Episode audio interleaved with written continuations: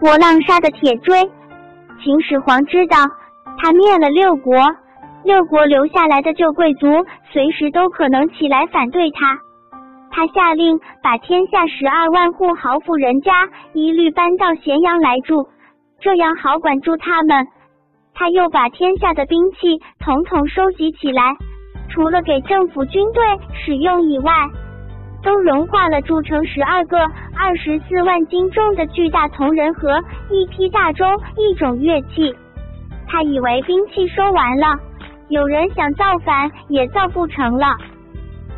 他还常常到各地去巡视，一来祭祀名山大川，要大臣们把颂扬他的话刻在山石上，好让后代的人都知道他的功绩；二来显示自己的威武，也叫六国贵族有个怕惧。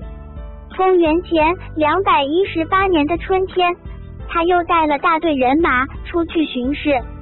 有一天，到了博浪沙，在今河南原阳县。车队正在缓缓前进的时候，突然哗啦啦一声响，飞来个大铁锥，把秦始皇坐车后面的副车打得粉碎。全部车队一下子都停了下来，武士们到处搜查，刺客已经逃走了。秦始皇可真发火了，立刻下了一道命令，在全国进行一次大搜查，一定要把那个行刺的人捉到。足足搜查了十天，没有查到，也只好算了。这个行刺的人名叫张良，张良的祖父、父亲都做过韩国的相国。韩国被灭的时候，张良还年轻，他便卖了家产，离开了老家，到外面去结交英雄好汉，一心想替韩国报仇。后来，他交上一个朋友。是个大力士，那个大力士使用的大铁锥，足足有一百二十斤重，相当于现在的六十斤。两个人商量好，准备在秦始皇出外巡游的时候刺杀他。他们探听到秦始皇要经过博浪沙，就预先在那里树林隐蔽的地方埋伏起来，一瞅秦始皇的车队经过。大力士就把铁锥砸过去，哪儿知道这一锥砸的不准，只砸了一辆副车。张良失败以后，隐姓埋名，一直逃到下邳（今江苏睢宁西北），总算躲过了秦朝官吏的搜查。他在下批注了下来，一面钻研兵法，一面等候报仇的机会。张良是怎样开始学兵法的呢？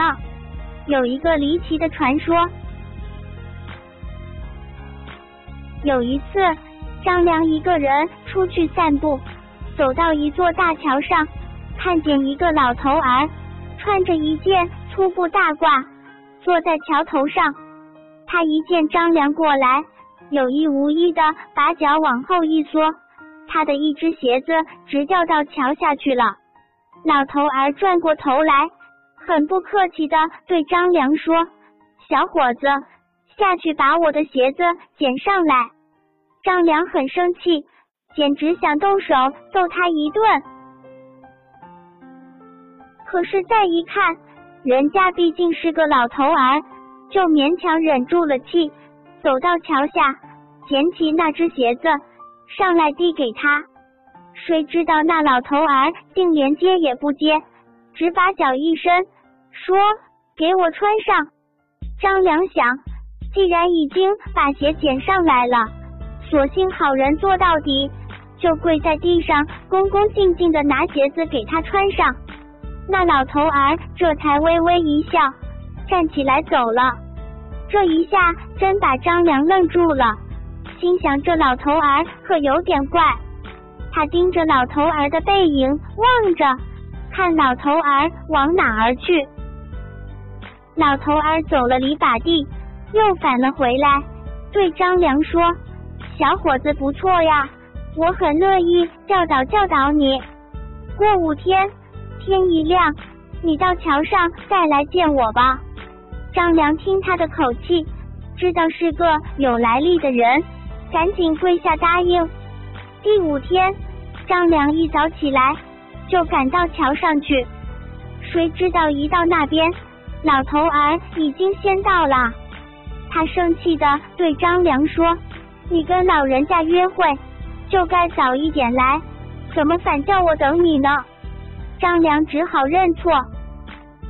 那老头儿说：“去吧，再过五天，早一点儿来。”说完就走了。又过了五天，张良一听见鸡叫，就跑到大桥那边。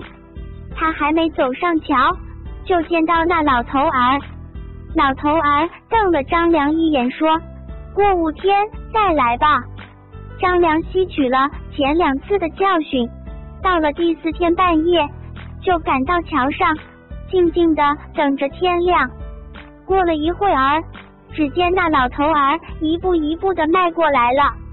他一见张良，露出慈祥的笑容，说：“这才对了。”说罢。从袖里掏出一部书来，文给张良，说：“回去好好的读，将来就大有作为了。”张良再想问他，老头儿不再多讲，头也不回的就走了。等到天亮，张良趁着晨光拿出书来一看，原来是部相传是周朝初年太公望编的《太公兵法》。打那时候起，他就刻苦钻研兵法。后来成了一个有名的军事家。大纳育儿网是一个融合专业、便捷、可操作育儿知识的平台，将育儿知识技巧一网打尽。